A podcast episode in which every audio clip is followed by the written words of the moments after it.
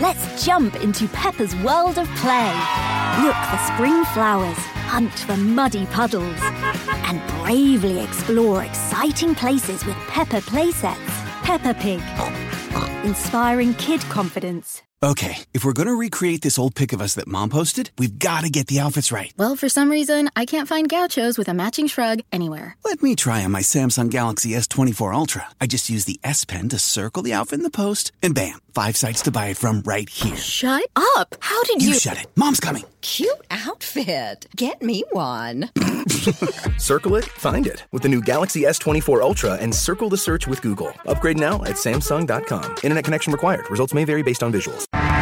It's time for the Newsmax Daily from Newsmax, America's fastest growing cable news channel. Now, now, here's your host, Rob Carson. Here we are again, ladies and gentlemen. It is a Tuesday. And there is much to talk about. Today we're going to have two guests on, actually.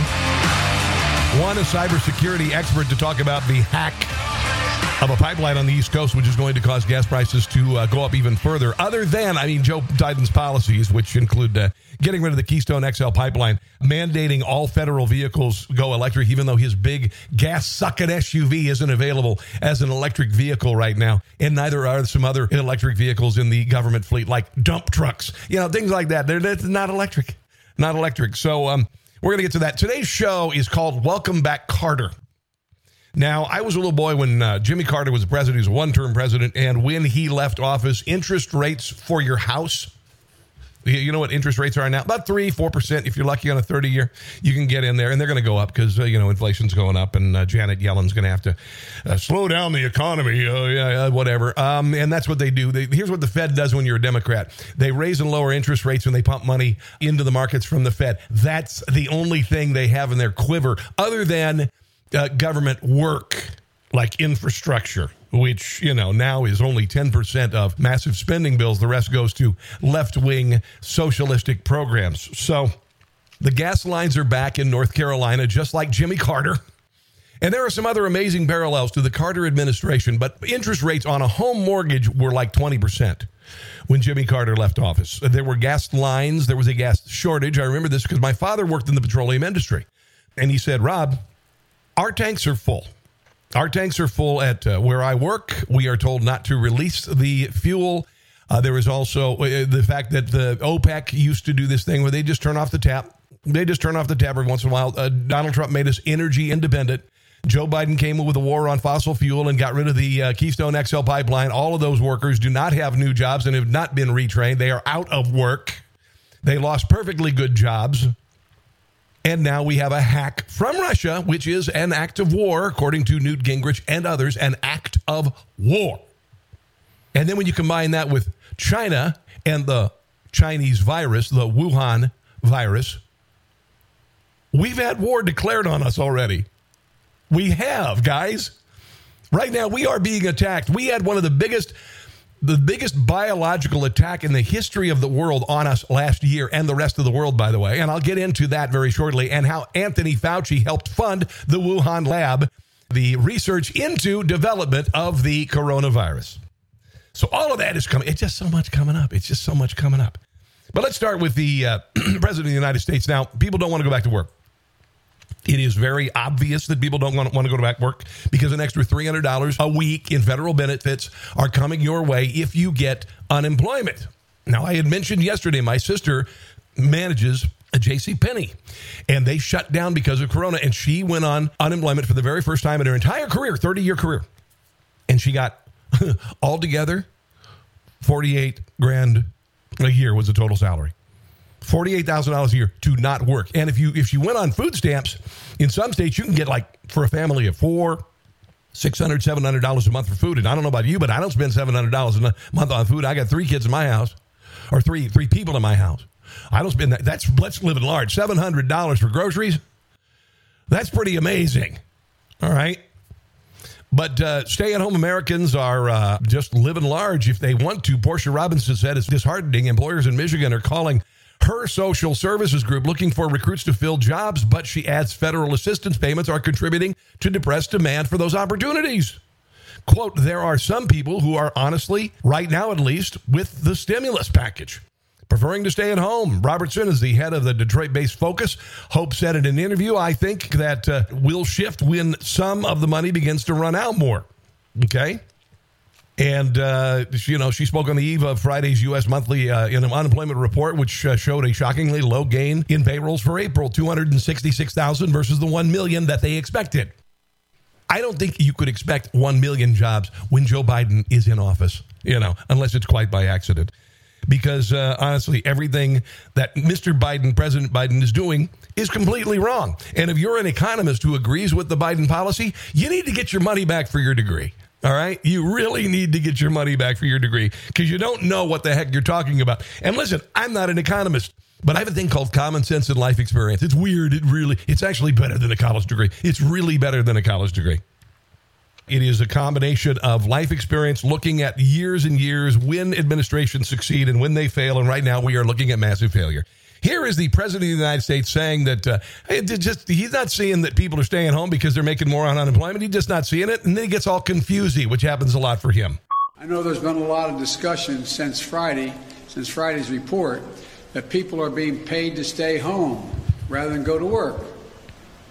Well, we don't see much evidence of that. Hey, uh, Emperor, you're naked. That is a major factor. We, we don't see that, that. Look, this is where it gets all confusing. It's easy to say the, the line has been because of the generous unemployment benefits. Because it's true. And it's a major factor in labor shortages. Okay, so it is absolutely true. There's no denying it. There are hundreds and hundreds and hundreds and thousands of examples of it. If I was on the radio right now, I could open up the phone lines and fill them up with people who are saying, hey, man, I'm not going back to work. I'm making plenty of money. I'm making, on average, uh, uh, unemployment, 32 grand a year approximately. Uh, in most states, like 16 bucks an hour is what you can make on unemployment versus minimum wage, which nobody makes unless you're a high school student. And even then, you don't even need to make that anymore. I was talking to my daughter yesterday. She is 16 years old. She's going to have a job for the very first time this summer. And I said to her, You can pick and choose where you want to work. Really? Yeah, honey.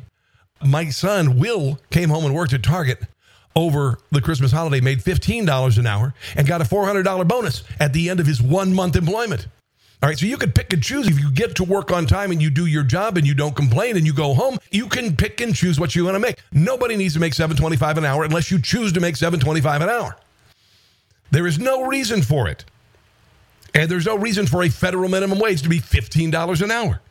That said, when you pay people more to stay at home, they're going to stay at home. All right? So, um, $32,000 a year before COVID could now earn more by staying at home. Experts say people making $32,000 pre COVID could make more from government benefits. Here is uh, the governor of South Carolina, Henry McMaster. They have decided to not take federal unemployment benefits because they want people to go to work. Well, they're growing more, more and more. I think there are four of us now, all Republicans. Oh, Tucker, this is about as close to socialism as anything I've seen. The federal government's just taking over. He's talking about Republican governors saying no to federal uh, benefits, extra benefits for unemployment, and how they're they're refusing it because they want people to go to work. Just throwing money at people. I don't know how we're going to spend all of this. That's why we, we just we can't can't this uh, cannot be done. But we're we're not going to take that unemployment money to pay people for not working. We got help wanted signs up everywhere. We get calls and letters and texts from people uh, from all sorts of businesses all across the state. They're looking for people to work, and the people just won't come to work because they're getting as much money or, or more. Joe Biden isn't seeing this, sir. In some cases, by staying home. It's a counterproductive policy. And Joe Biden is like the trombone player going one direction while the marching band is going the other, and he's the trombone player saying, "Hey, you guys are going the wrong way." I'm afraid what the Biden administration is doing is, is they are telling everybody that the virus is still rampant and we're still in great danger, so everybody's got to stay home. Well, that's just not true. Do you know why they're doing that? Because, like uh, Anthony Fauci said, we won't be uh, better until maybe Mother's Day next year. It's because they want to get us through the middle of the election year before Suddenly, uh, the coronavirus is cured, and uh, Joe Biden gets credit for it, and the economy really comes to life next year. Well, we, I mean, we're wide open in South Carolina. We, uh, we never did shut down, and we have a very low unemployment rate. But uh, we got we got people that are, are, businesses that are looking for people actively every day and can't find them because they at home drawing this pay. And now he was on uh, Tucker Carlson show last night. There are McDonald's restaurants that are paying fifty dollars for people to just show up for an interview. There are McDonald's that are paying five hundred dollar bonus to start working there.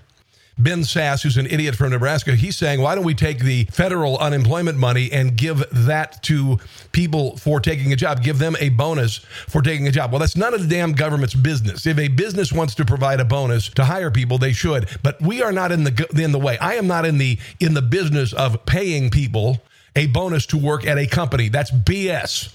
Get rid of the unemployment benefits. Quit adding a middleman to this nonsense, and just say, get your rear end to work. There you go. That is the American way, but it is not the socialistic way. Here's CNN gingerly stepping around the reality that people don't want to go to back to work because they're making more money on unemployment. It's a different world working nine to five as opposed to five to two. Restaurants in Miami have been at 100% indoor capacity since October of last year. But Carlos Gazitua says he doesn't have enough staff to open his dining room. Because nobody wants to come to work at a restaurant where they can make more money sitting on their butts. Florida is a bellwether state. Um, we are now. Ron DeSantis is saying you've got to start looking, or you're going to lose your bennies. We've been open a lot longer than many states. He's a Republican. In the United States, so this is a coming to the theater near you. And he says it's only getting worse. He can't fill more than 30% of his positions, even after raising wages. He says the $300 weekly expanded unemployment benefit is stopping people from. Well, no kidding! Coming back to work. Ding, ding, ding, ding! People should keep the unemployment benefits if they go to work now and they commit to work. No, they should not get unemployment benefits if they're employed. Get rid of the benefits. To the end of the year. The expanded unemployment benefits don't expire until early September. We're supposed to go hire people to retain them, but at the same time, you're paying unemployment. Joe Biden doesn't see it. Joe Biden doesn't see it. we got these expanded unemployment benefits going until September. Joe Biden doesn't see it. I mean, really, honestly. Let's just go ahead and say it. Uh, I know he's clueless, but he's lying. Okay. He is lying. And people are suffering, and restaurants who've already had their teeth kicked in by local and uh, and state governments are getting their teeth kicked in by the federal government now. Isn't it just a wonderful place to be right now in Joe Biden's America? Yeah. Welcome back, Carter. Welcome back, welcome back, welcome back. Here is uh, Joe Biden, and listen, listen to this. He's saying, Oh, we, we want to make you go back to work to get your money, but then all the qualifiers. Check this out. Well, look, fifth thing we're going to do we're going to make it clear that anyone collecting unemployment who is offered a suitable job must take the job or lose their unemployment. No, he just said that that's not happening. He just contradicted himself. And of course, by calling it a suitable job, he is leaving it open to all sorts of things. And, and AOC could say, well, that suitable job is going to be $30 an hour. Benefits. There are a few COVID 19 related exceptions. Oh, there we go. And uh, there, there's the teachers' unions. So that people aren't forced to choose between their basic safety and a paycheck. But otherwise, you see, all that's over. But he's go ahead and qualifying. What he's not doing, he's not he's not threatening anybody here. That's the law. I know there's been a lot of discussion since Friday, since Friday's report, that people are being paid to stay home rather than go to work.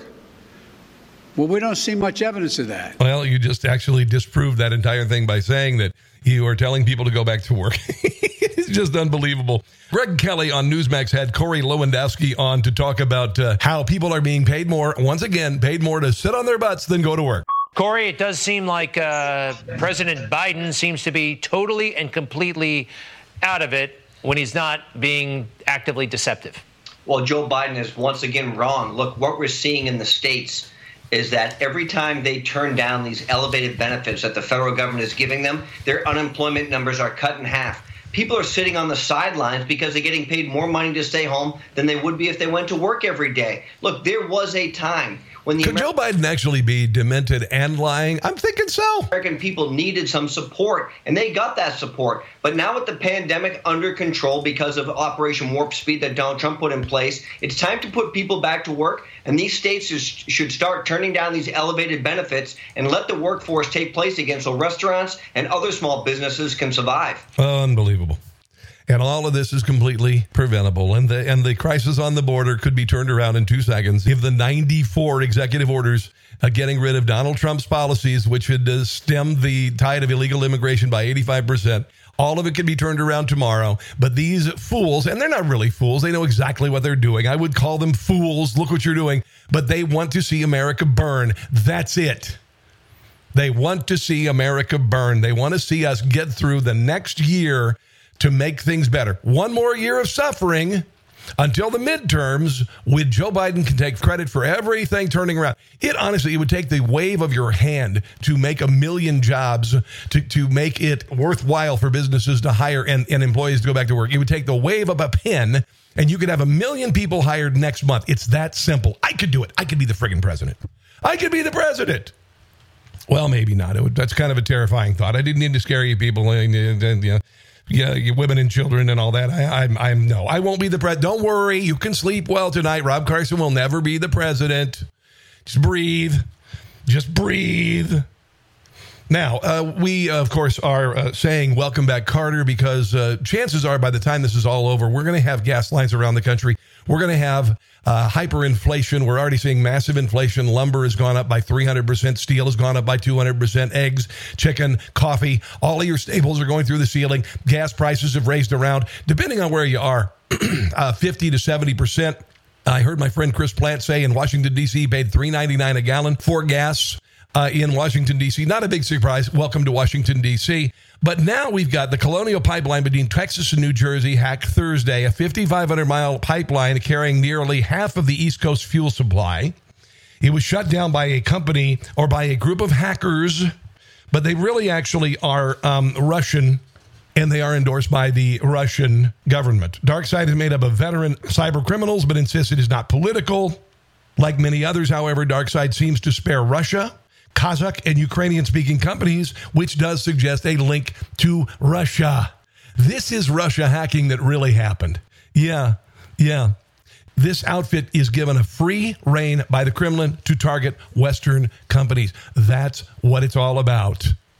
And I do believe that Hunter Biden got 80,000 or so of dollars a month from a Ukrainian gas company. And Joe Biden uh, insisted that if Ukraine wanted a billion dollars in loan guarantees, they uh, fire the uh, prosecutor that was looking into that company, which is called Burisma. If he did not, they fire him, and he was fired before Joe Biden left the Ukraine while he was the vice president.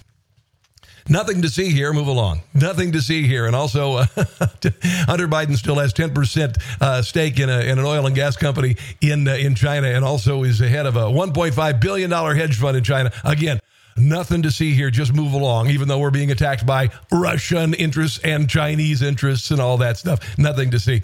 Newt Gingrich said that uh, the, Joe Biden should be authorized to order the killings of anybody overseas who is found to be behind attacks on American infrastructure, describing the cyber attack of the Colonial Pipeline is an act of war. Gas shortages have been uh, starting to pop up all over the East Coast. On the national security part, this is Gingrich. We ought to pass the law immediately that makes this kind of hacking subject to death penalty, and the law should include a provision that the president, through a judicial process, should be able to order the killings of anybody overseas who is doing this. It is an act of war against the United States to do stuff like this. I have a special guest on the phone right now, Patrick Craven is the uh, head of the Center for Cyber Safety and Education. It is a nonprofit that is devoted to stopping uh, cyber invasions, uh, also ransom incidents like this. And he joins me right now. Do we know officially who is who has done this to the the pipeline on the East Coast? Well, that's all still up for grabs as to uh, all the real details. As we know, we can all jump to quick conclusions. But what we do know uh, is this is one of probably many that have has happened or will happen. Um, just a couple of months ago in Florida, there was a hack into the water system mm-hmm. uh, in a town in the outskirts of uh, the Tampa area, Oldsmar, where somebody got in and began adjusting the chemicals that went into the water Unfortunately, an alert employee noticed uh, right away that something was up and was able to take action against uh, to, to correct it. And so these are the kinds of things that these, you know, the, the big thing with this, Rob, is that uh, it makes a big statement. Um, you know, if a, a company gets hacked uh, or even the government gets hacked, me as a consumer, as an individual, as a citizen, yeah, that's that's a shame, but it, I don't see the direct impact. Mm-hmm. This hack is going to have a direct impact on all of us on the East Coast.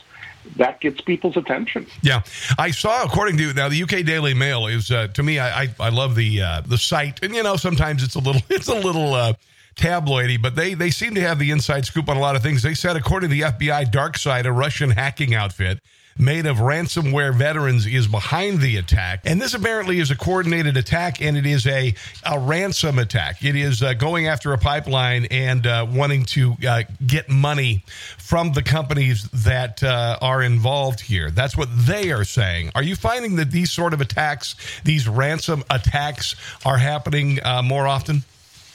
Yes, absolutely. And, and the whole term of ransomware. You know, when growing up, uh, somebody might have been kidnapped and held for a ransom yeah.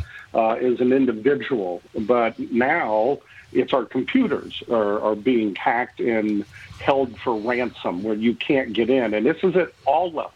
It's at the government level. It's at the corporate level. Uh, it's on your home computer. There's a mm-hmm. massive increase in the number of ransomware attacks to our home computer systems, and and that's why we spend a lot of time trying to teach people on what they should be doing to make sure this doesn't happen to their home computer. Now they're not going to go after you know tens of thousands or millions for your uh, home computer might be 300 bucks, 500 bucks, but you get enough people to do that, then you're going to do it. You know, somebody somebody hacks into mine and they want ten thousand dollars to to get my stuff back. I'm like, have fun, you know, enjoy enjoy my photos. Yeah, uh, three hundred bucks, five hundred bucks. The average person's going to go, well, I'll pay that just to to get access to all my files and photos. So you got to remember these are these are like business people. This is what they do for a living. They're I, very good at it. I saw that the average ransoms average about six point five million dollars, and le- and the attacks lead to uh, about five days of downtime for businesses.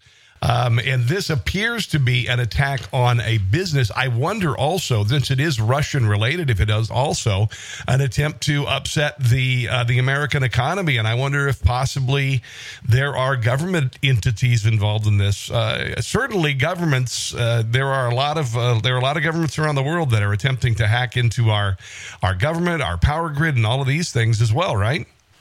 Absolutely, and and part of it is you have to think about the difference in cultures. Where yes, uh, there are the government hackers out there, the, the state sponsored, as it's often called. Um, but we don't think about that because of our values and our ethics and things like that that we have here. That they would actually be taking on those kinds of things and, and disrupt the again, as you said, disrupt the economy could be a motive of it. Could be just to cause chaos. Uh, and again, they're getting people's attention because this one hits home now. You're, you're affecting me, not some company that's you know some big corporate office somewhere in New York or California or whatever.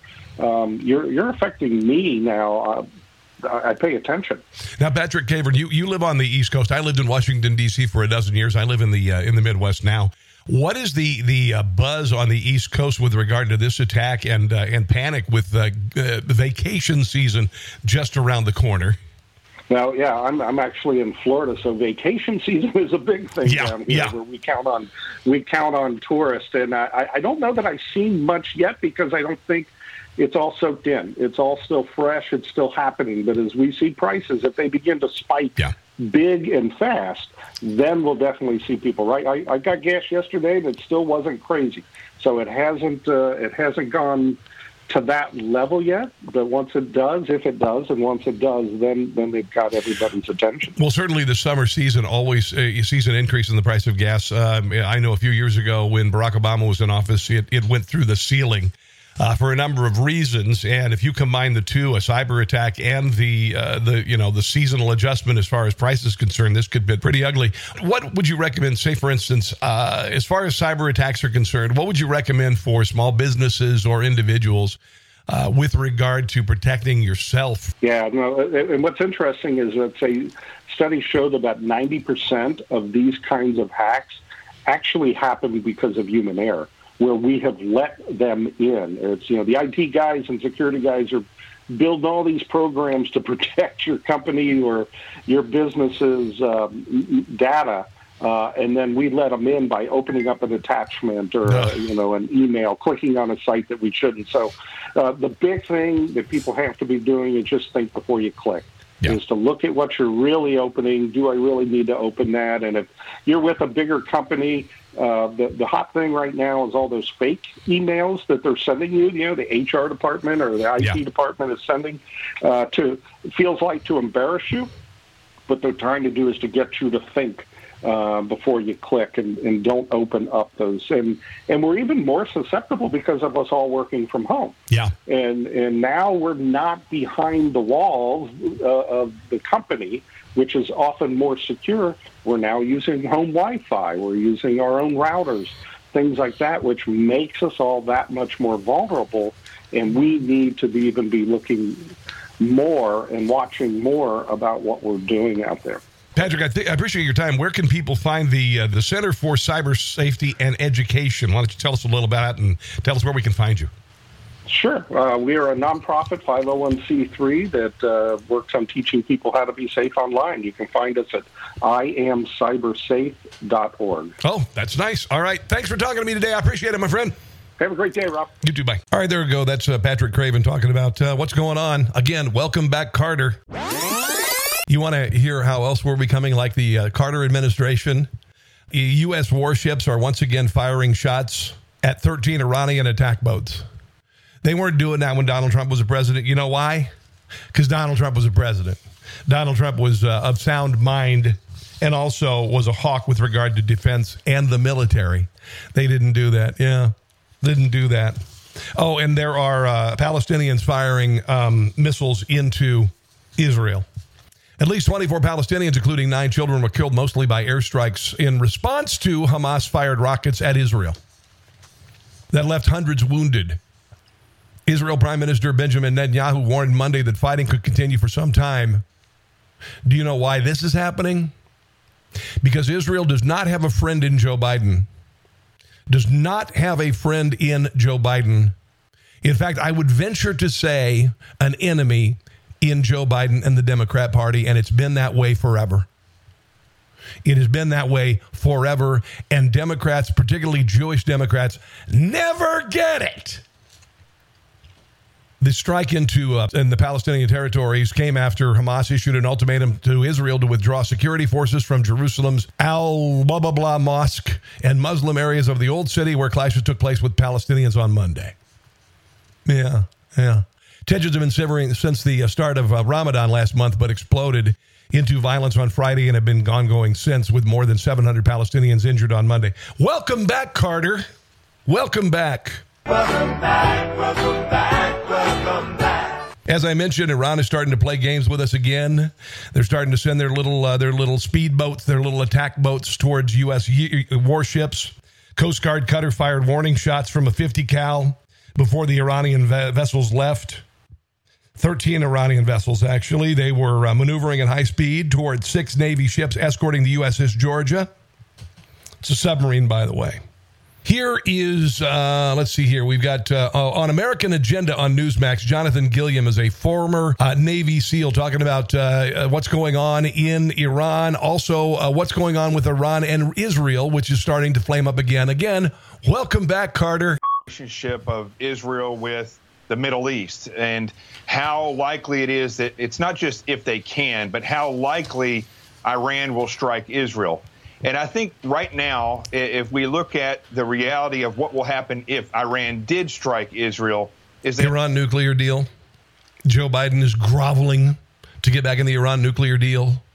And the Biden administration will not be happy until there is a mushroom cloud above Tel Aviv. Iran would, their government and everything that they know would be pretty much prob- eliminated uh, to the extent in which they function right now. So I don't think that's know, what Iran wants. You know, Iran is full of threats. They've always been full of threats, especially against uh, against Israel. But I, I, think right now that is the secondary problem that we have, uh, and that is something that they're going to continuously use to pump up their their own importance and their involvement in uh, and around Israel in that crisis. But when we look at Yemen and we look at this ship and all these weapons that were heading towards Yemen this is something that the American people have to realize is going on. And and when you know when I, I knew that I was going to talk about this today, I, I really wanted to focus on what the American people and what people in the world really need to know about what these things are that are going on in these obscure nations like Yemen and Syria. And they're called a proxy war. And in absence of a strong America. People really need to understand what proxy wars are, why they're important, and why these uh, all these uh, this equipment continuously is pushed into this area that, by all our accounts, has little to do with anything of importance in the Middle East. Mm-hmm. Welcome back, Carter. So we've been attacked essentially by Russia because this uh, this this organization that attacked the pipeline of cyber criminals they never go after Russian interests. Huh. That sounds like a tacit endorsement to me, which sounds like an act of war. Senator Ron Johnson is demanding answers from Anthony Fauci on why the National Institute of Allergy and Infectious Diseases reportedly funded potentially dangerous research at China's Wuhan Institute of Virology. This should be the biggest story in the media is that the man who's telling us how to live our lives and how to shut down our economy actually aided the lab where the virus was created. And don't give me this wet market crap. This is actually the report in the uh, the Australian claim that Chinese military scientists discussed the weaponization of SARS coronavirus five years before the COVID 19 pandemic occurred, which could empower China to create weapons in a way never seen before. China's People Liberation Army commanders were predicting that World War III would be fought with biological weapons, according to documents purportedly obtained by U.S. investigators. Ron Johnson has taken aim at Anthony Fauci for being the head of the organization that funded Chinese researchers at the Wuhan lab. Here is Senator Ron Johnson talking about that. First, let me say, does that shock anybody? Uh, it certainly doesn't shock no. me. When, when you see uh, what China is doing, whether it's in the militarization of the South, South China Sea Islands, uh, their malign actions around the globe, uh, we should have been concerned. And it does boggle your mind that the Anthony Fauci continued to apparently fund gain of function research uh, and cooperate. You, I mean, do you do you find any of this a little suspicious? That Anthony Fauci funded the Wuhan lab, then the virus was unleashed on the world China's uh, economy was one of the only in the world to grow last year while the rest of the world suffered. That sounds like China declared war on the economies of the world, guys. With the, the Wuhan lab.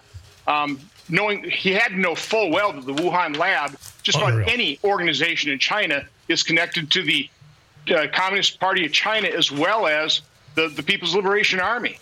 So, wh- what were we doing cooperating with China I agree with Senator Paul. These are some serious questions, and we need some answers. But again, I've been trying to get answers uh, out of federal agencies for years, and I'm not holding my breath. Unbelievable. Unbelievable. Welcome back, Carter. Welcome back. The National Institute, sorry, the uh, National Institute for Allergy and Infectious Diseases, which is headed by Fauci, funded scientists at the Wuhan Institute of Virology and other institutions to perform gain of function research on bat coronaviruses, according to Newsweek, uh, in April 2020 this guy funded the the the place. And this is why the government this government is saying that oh we don't know where it came from. It could be a wet market. It could have been somebody eating some bat soup. Guys Guys, why isn't this the biggest story in the world? The man, the little Keebler elf who's telling us that we need to shut down through next year. Oh my God. 2019, with the backing of the NIAID, the National Institutes of Health, committed 3.7 million over six years for research that included some gain of function work. The program followed another 3.7 million five-year project for collecting and studying bat coronaviruses, which ended in 2019, bringing the total to $7 million. The Trump administration abruptly cut off funding for the project studying how coronaviruses spread from bats to people after reports linked the work to the lab in Wuhan, China, at the center of what this article calls conspiracy theories about the COVID pandemic's origins. That, according to the Politico, of course, it's not conspiracy theories. Dear God in heaven, it came from freaking China. It's a weaponized virus and it came from China. Wow. Fauci wrote in a uh, 2010 op ed for the Washington Post important information and insights can come from generating a potentially dangerous virus in the laboratory. Are you kidding me? Are you kidding me? Let's look at oh, 2010. 2010 op ed for the Washington Post. Important information and insights can come from generating a possibly potentially dangerous virus in the laboratory. I mean, are you stupid? If you don't see, if you don't see this, you are just blithely stupid. And we're listening to this guy. He's he's telling us where we can go to church, what, what mask we can wear. He wants us to take a vaccine. He wants us all to take a vaccine. He wants your kids to take a vaccine. He wants. The, he's got companies like Krispy Kreme saying, "Hey, we'll give you a donut if you show us the the vaccine." I mean, honestly. I, I just, eh, there are days, eh, I don't have words. I don't have words. I know it's hard for you to believe that I wouldn't have words. I mean, God, are you kidding me? Grant Stinchfield, great guy. We're going to talk to him in a few minutes. I'm going to call him, see if he's home here. I want to I want to touch base with him on what's going on around the country with regard to Black Lives Matter stopping traffic and uh, and aiming guns at people, among other things. But yesterday, he actually had um, Salih Hudayar, the uh, uh, Eastern Turkestan prime minister in exile, on talking about Uyghurs in China. This is another thing that the media is not covering because we're in bed with China. And obviously, it sounds like Anthony Fauci was in bed with China. And his institute was in bed with, dear God. So while we've got now we've got Uyghurs uh, who are who are imprisoned, they are being forcibly sterilized, and guess what else? They have concentration camps there, and they're building crematoria near them. This, according to satellite imagery. Um, since 2017, the Chinese government has detained over 100 of my relatives, uh, four of which have been killed uh, in the camps and prisons. Um, the camps are actually uh, concentration camps, and the U.S. Department of Defense wow. estimates that there are 3 million or more uh, Uyghurs that have been detained. Sir, Three million people detained in concentration camps. That sounds familiar, doesn't it? We're looking at these. Welcome back, Hitler pictures of trains. I mean, it brings me back to member, memories of Nazi Germany and them loading Jews onto trains. The world was outraged by that. Wow. Why is there not the outrage of what is going on with what amounts to because Joe Biden's in, de- in bed with China genocide in China? Many countries across the world have close economic ties with China. We like our iPhones and our cheap shoes. And China essentially uses its economic power um, and influence. China's evil. To buy the silence of the international community. Are you recognized by the international community as a leader of that area, East Turkestan, uh, Xinjiang area, or, or do they ignore you, the world as well? Uh, the international community uh, has failed to recognize East Turkestan um, as an occupied country. This is something that uh, we are pushing for here in the United States.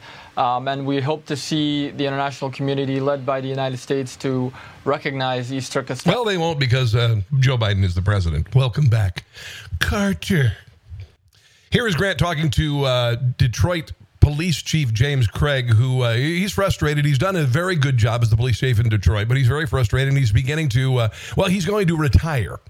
because of the anti police sentiment that is spread across the country. This started during the Obama administration. When, uh, for instance, I was talking yesterday uh, in New York City before the now sitting mayor took over.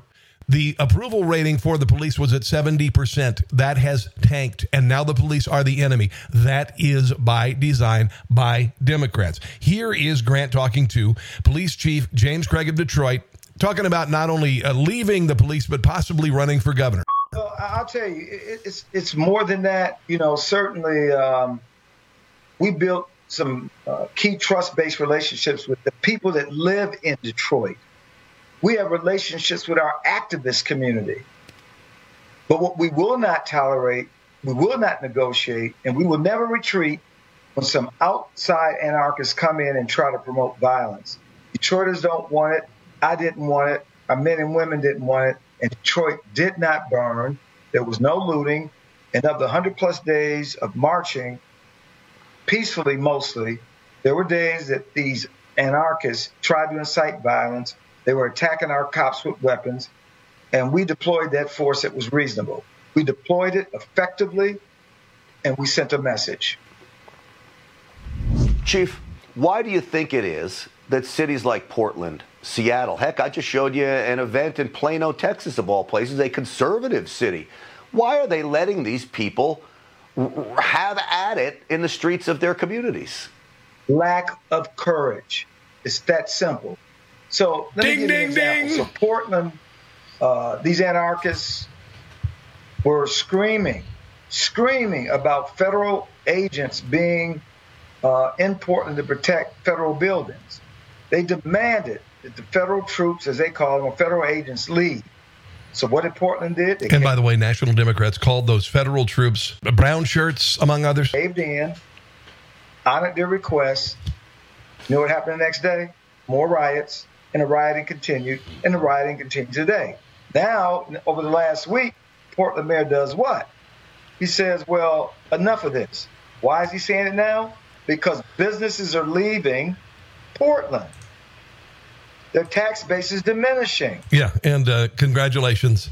Uh, this is what Democrat politicians do in cities, and now it's more nakedly obvious than it has been in decades. Than it has been in decades. New York is becoming the New York of the 1970s again. Unbelievable. Let's call Grant, shall we? Grant Stinchfield, see if he's home, talk a little bit about what's going on around the country with regard to uh, Black Lives Matter and the police. Hello. Grant Stinchfield, Rob Carson, how you doing, my brother? Hey, Rob, how you doing, buddy?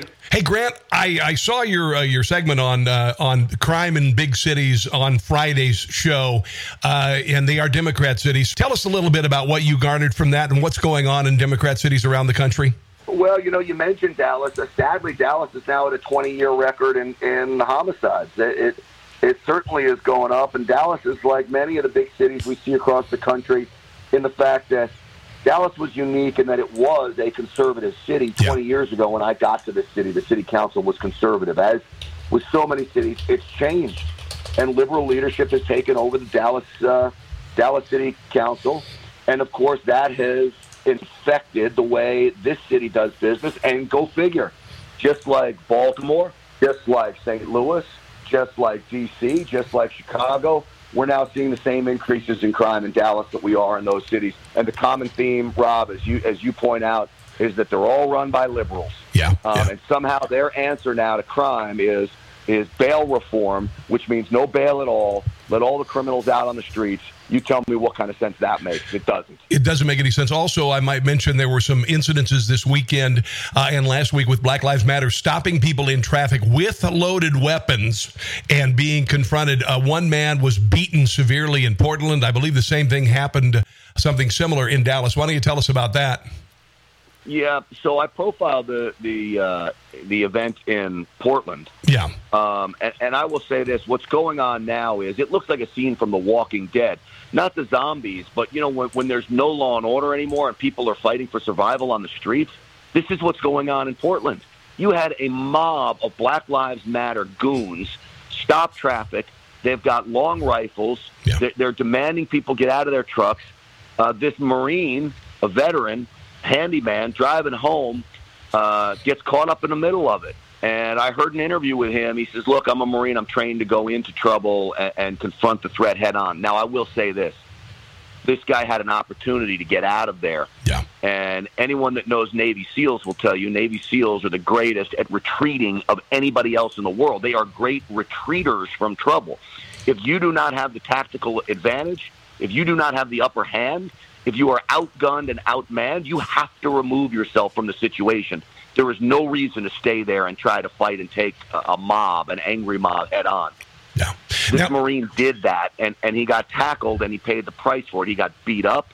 Um, he ended up pulling his firearm, and, and I would make an argument folks, do you really want to go down the road of pulling your firearm, potentially shooting a Black Lives Matter rioter in a city like Portland? Yeah. Guess who they will send to prison for the rest of their lives? Absolutely. You. Absolutely. Now, Grant, you are. And, and you know, Rob, uh, what, Go ahead. what I found out real quick is they haven't arrested any of these Black Lives Matter. I know. dudes. They haven't arrested any of them. I know. It, it's illegal to carry a long uh, rifle and to stop someone in traffic with a gun. That is a threat. He was responding to a threat. Again, I completely understand with regard to removing himself from the situation. He should have. Let me ask you this, and I know you're you're pressed for time, Grant. You are an expert on uh, firearms. You are a big advocate of the Second Amendment. What would you say to people who aren't as familiar, uh, who live in cities like this, with regard to self protection in these times? So I, I would say one, know what the law is. Because what they try to do is turn law abiding citizens into criminals.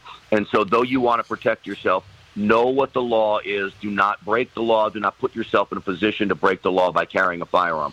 Once you know the law, I would say get trained with a firearm, go to a local range, take some lessons, see if you like it, see if it's for you, because it's not for everybody. And I don't, I don't want to mandate that everybody go out there, run out and get a gun. But if it is for you and you get some training, get your concealed handgun license, carry on body all the time, like I do in Texas, all the time. I carry on body. I, I agree, and uh, and I just think I think we're getting to a point, Grant, that that we're reaching a breaking point in this country, and it's becoming glaringly obvious the failures in large cities around the country. I think we're going to see a turnaround with uh, De Blasio leaving in New York, and hopefully uh, people beginning to reject all of this, all of the bad things that are happening in the country, but particularly uh, the violence that's happening. It, also looks like uh, there's a real good chance the Chauvin guilty verdicts will be tossed. That trial will be tossed because of uh, Black Lives Matter violence, because of uh, the settlement and all that stuff.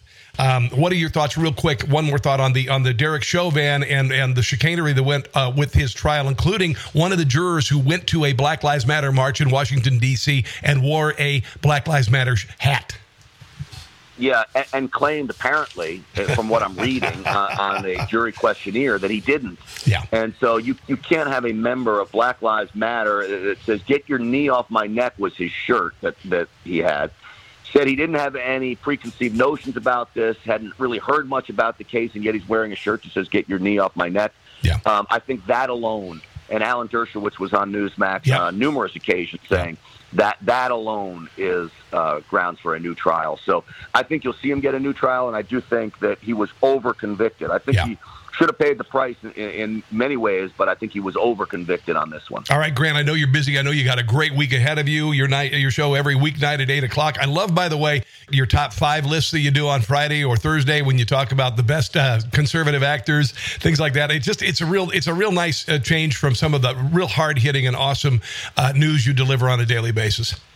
You, know, Rob, real quick, for anybody that hasn't seen my show, and, and I know you appreciate it because you crack me up every time I watch you on TV and listen to you on this podcast. But we try to bring a little humor into primetime programming. No one else is really doing that. And, and there are times when we can have some fun, and we really want to do that because right now we need some smiles. There's Yeah, not a lot to go around. And Grant, I'm going to tell you also one of the advantages I think the Newsmax personality has is a connection with our audience, and and yours is profound and it's awesome. Have a great week, brother, and I'll talk to you soon. Okay. You're the best, Rob. Thank you, buddy. I see you.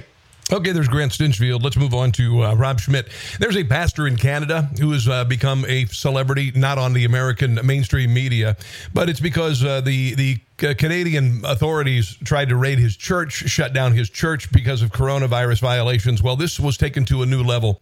As he left his church on Sunday, Pastor Artur Pawlowski was actually arrested in traffic and hauled off to jail, thrown into jail for over 50 hours.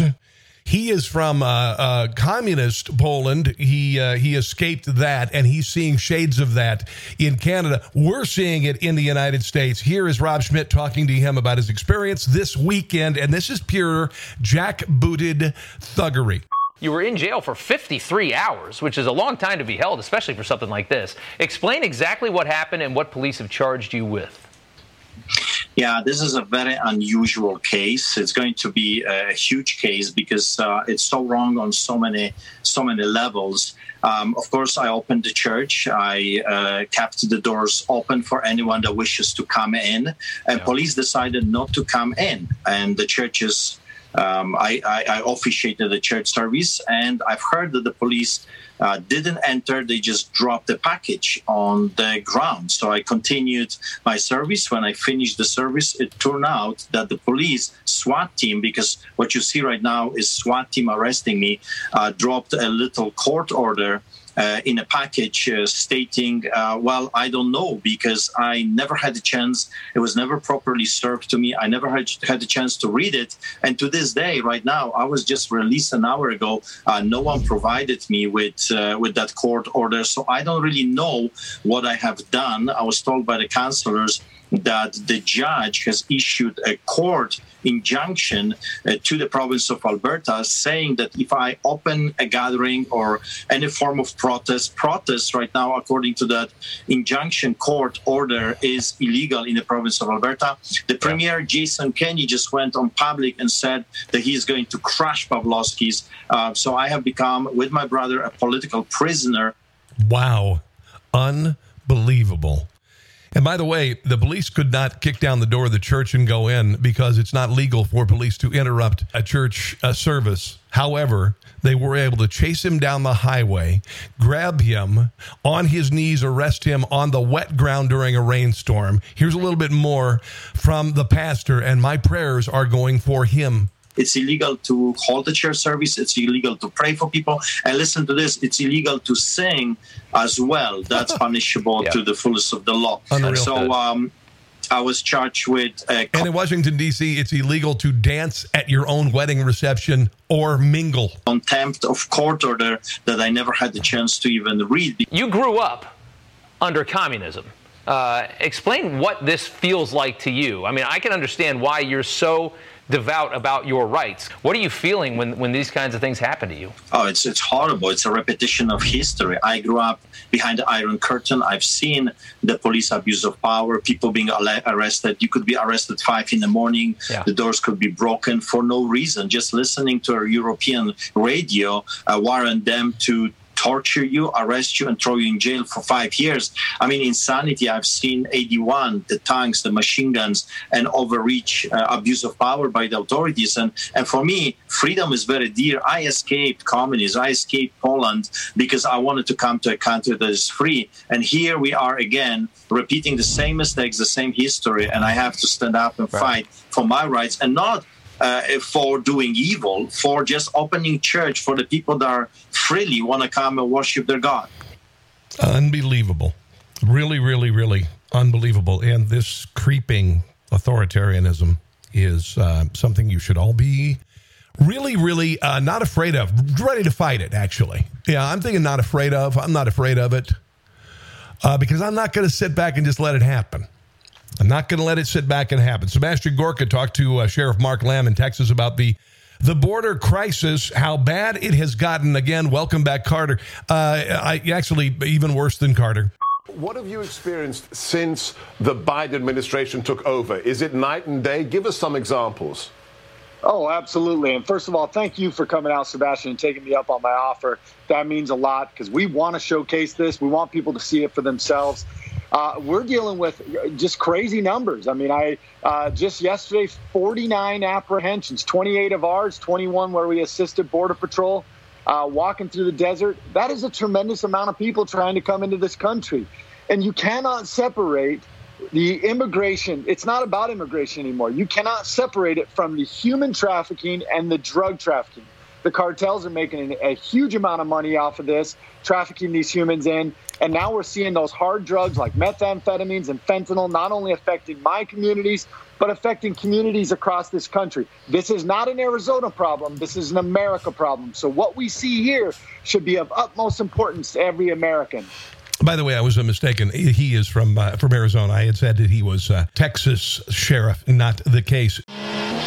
Emerald Robinson is a terrific uh, White House correspondent for uh, Newsmax, and when she is able to ask questions, when she is allowed by Jen Psaki to uh, ask a question. Uh, mostly, she's been talking about how Joe Biden doesn't appear to be the president anymore.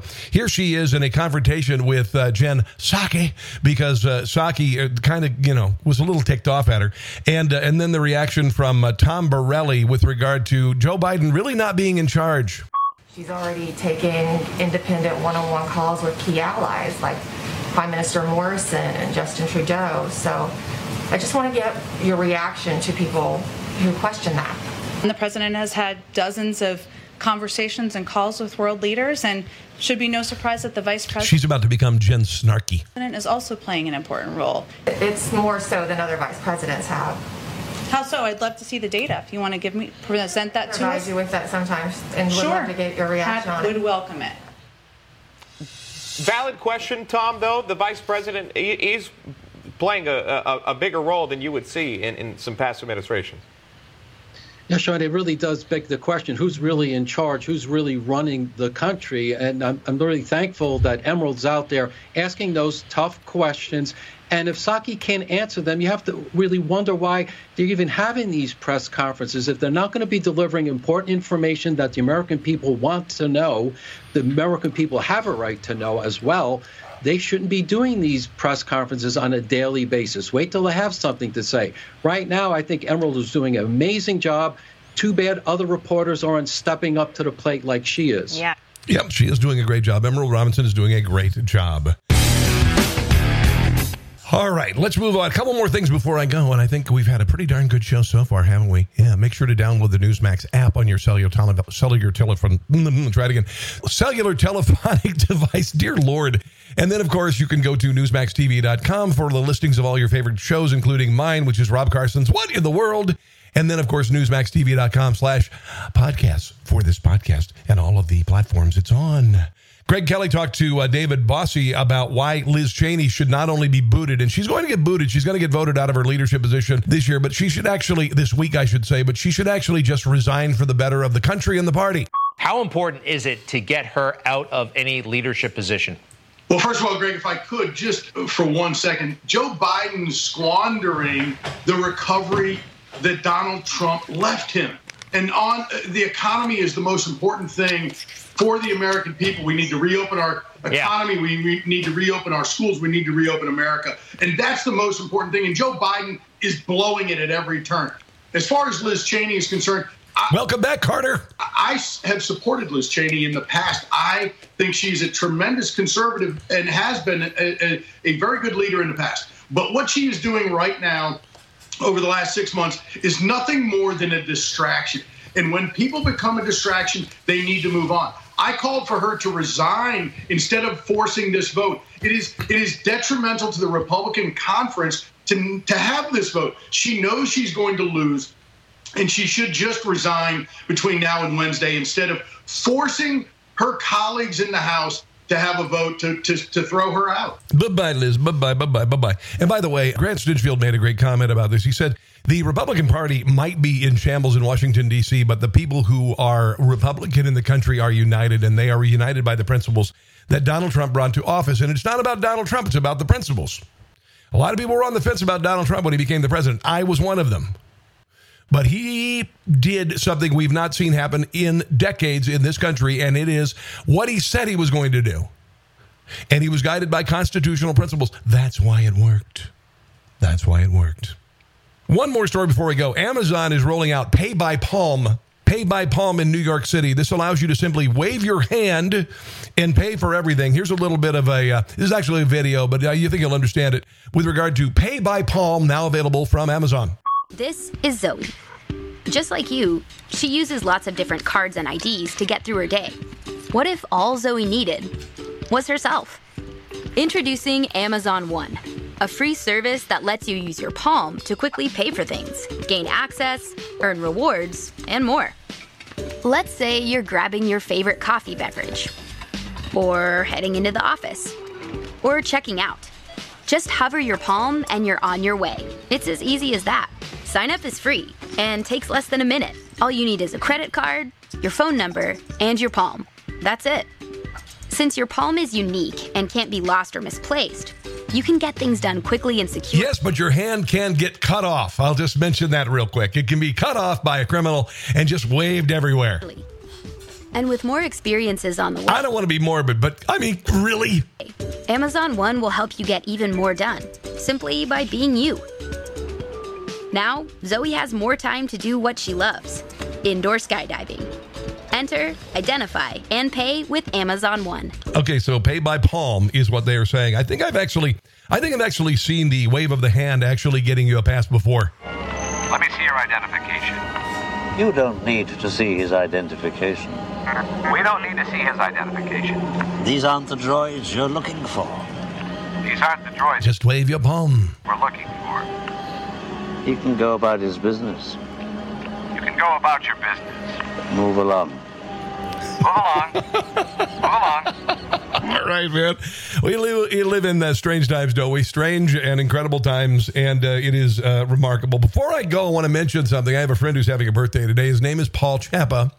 He has an organization that is called Friends in Service of Heroes. They give um, service animals to disabled veterans. They also do motorized wheelchairs, and they change people's lives. They're an amazing organization. They are based out of the Kansas City area, and they are uh, becoming national. And the organization is Friends in Service of Heroes, also known as FISH. And this weekend in Gardner, Kansas, at the New Century Air Center, they are having one of the biggest armed forces days in the country. If you are in the uh, the four state, five state area around Kansas City, you might consider coming in for this. It is going to be amazing. Military aircraft and vehicles going to be on display. Service dog presentation to a veteran. Uh, let's see. Uh, we've got some uh, uh, guest speakers. It's going to be amazing. And if you want to go, just go to friendsinserviceofheroes.org, friendsinserviceofheroes.org. That's the name of this very worthy organization. You're going to hear more about them. Uh, they are terrific. And as these wonderful, as these wonderful Veterans Day, Armed Forces Day celebrations begin to wane, realize that this one is going on in Gardner, Kansas, which is south of Kansas City this weekend. Friends in Service of Heroes.org. All right, it's time for me to go. I will ask you once again, if you would please, to say a prayer for my mother. She is um, not doing well. She's in a hospital and soon to be hospice. Just say a prayer for Bonnie in Sioux Falls, and I would uh, greatly appreciate it. More than you will ever know. And if you want to write me on my Facebook or my Gab or my MeWe page and send a note to my mom there, message me, that would be great. I think she would appreciate them. Just look up Rob Carson or Rob Carson Show. It's all over the place. In the meantime, again, download the uh, the Newsmax app on your phone and then also newsmaxtv.com for listings for all your favorite awesome shows, including Grant Stinchfield Show and mine. Thank you very much. And then, of course, uh, you can go to newsmaxtv.com slash podcasts to get to know where you can find this show. All right, guys, have a glorious day. God bless our uh, police. God bless you. God bless our country. I will see you tomorrow. You'll hear me. Until then, bye bye. Thanks for listening to the Newsmax Daily with Rob Carson. Check your cable guide or NewsmaxTV.com or watch free on YouTube, Roku, Apple, Pluto, Xumo, Amazon Fire, and your smart TV. Newsmax, America's fastest growing cable news channel. Check NewsmaxTV.com for details.